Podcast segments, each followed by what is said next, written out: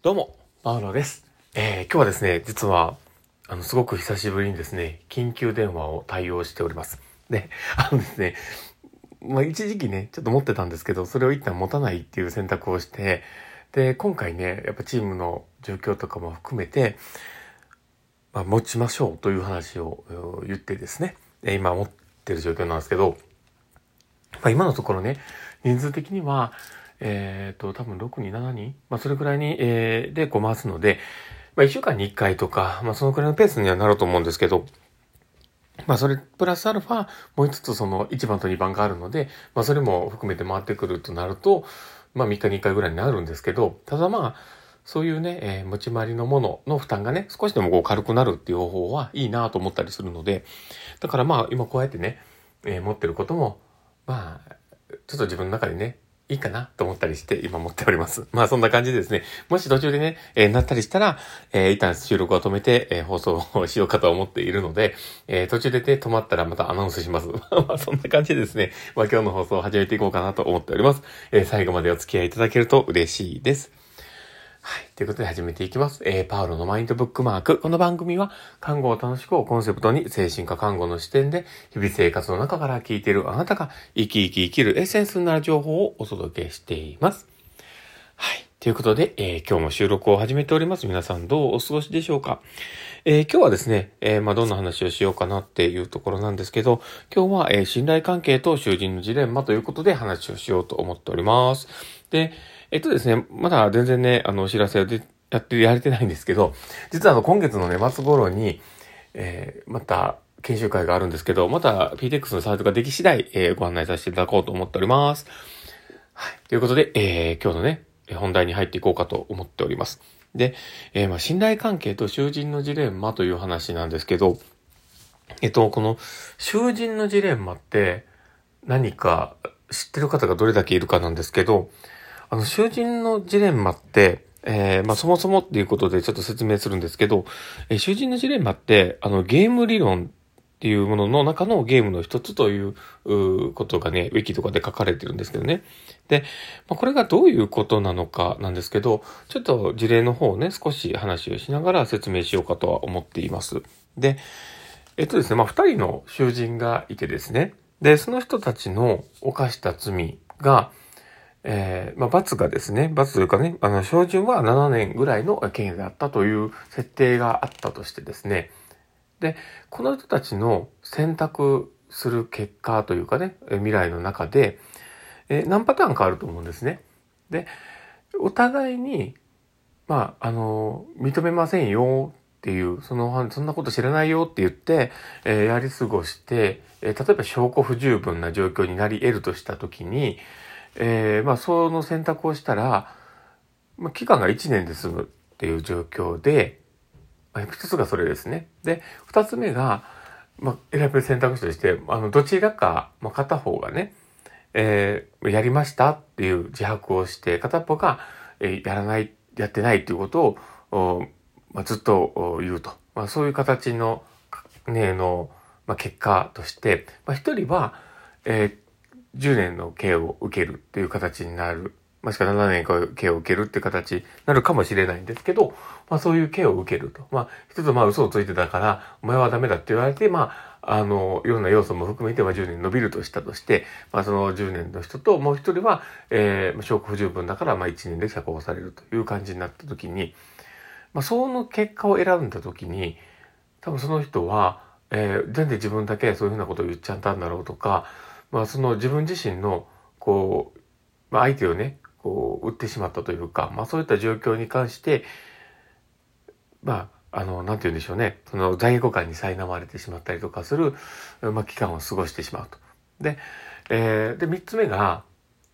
お互いにもう自白をして、共に7年の罰 罰を受けるという、まあそういうものがあったとしてですね。で、人って、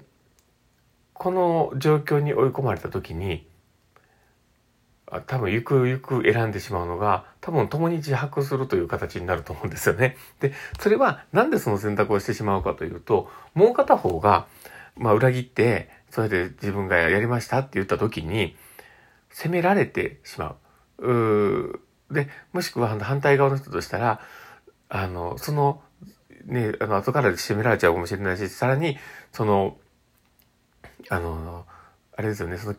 出てくる、釈放されてくるまでの間の、その期間っていうのは、一人、あんなことを言ってしまった自分がいたっていう、こうね、あの、すごく嫌な気持ちを持ちながら、その期間過ごさなければいけない。まあ、あの、7年の金庫よりも罰が重いような感じがする。で、そういう状況があると、ね、まあ、基本的に人はね、お互いに信頼関係がない、なかったりとか、あの、どっちがこっち終わるんだろうな、みたいなところで、えー、まあ、信頼できない状況の中では、お互いにあまりメリットのない、どちらかというと最良のメリットは、えー、お互いにあの犯罪を認めなくて、えー、1年っていう刑期をがね、あの、当たるってことだと思うのに、お互いに自白をして7年の刑を共にやるっていう、そういう選択をしてしまうよねっていう、まあそういう理論なわけですよね。で、まあ理論というかそういうことなわけですよね。で、えー、これってでも面白いなと思うんですよ。結局は、その、お互いにメリットがあることを選びたい。その二人のチームワークの中で、えー、一番いいと思う答えを出したいときに、お互いの信頼関係がなかったら、お互いに不利益な方に選んでしまうというこの結論がね、なかなか面白いなと思うんですよ。で、これってでも、チームとか、あの、自分がね、働いてる、まあ、なんでしょうね、その仕事のこととかでついてもそうだと思うんですよね。同じ会社の中で働いていたとしても、自分だけが良か、良ければという、まあそういう視点でいくと、なかなかこう、うまく、まあ、一番チームとしていい結果というか、ゆくゆく自分の中では絶対いい結果があるはずなのに、それを選べなくなっちゃうっていう。うん、だから、よりこう、信頼関係というか、そういったものはちゃんと作っていかなきゃいけないよねっていうお話なんですよね。で、でもこの信頼関係を作っていくって、すごく難しいなとは思うんですよ。で、やっぱり、その、信頼関係、まあ、その一つ一つ一つをね、まあ、作っていくっていうところも、まあ、いろんな、こう考え方とか、いろんな違う人たちが集まるわけだから、なかなかそこって難しいんですけど、そのチームワークを、まあ、いかにこうね、えー、まあ、作れるかっていうところを、ね、あの、自分たちは考えながらチーム作りをやっていかなきゃいけない。で、その囚人の囚人のジレンマジレンマのようにね、お互いが、まあ信頼できない中で選ぶものっていうものを優先させたくはね、やっぱりないかなとは思うんですよね。だからこそ、まあ、信頼関係をね、構築していく。まあ、そこをね、本当にじっくりじっくり、やっぱり物事を考えながらね、やっていく必要はあるんじゃないかなとは思います。で、まあそのね、まあ僕、自分たちも、その、チームワークを作る中でも、なかなか、あの、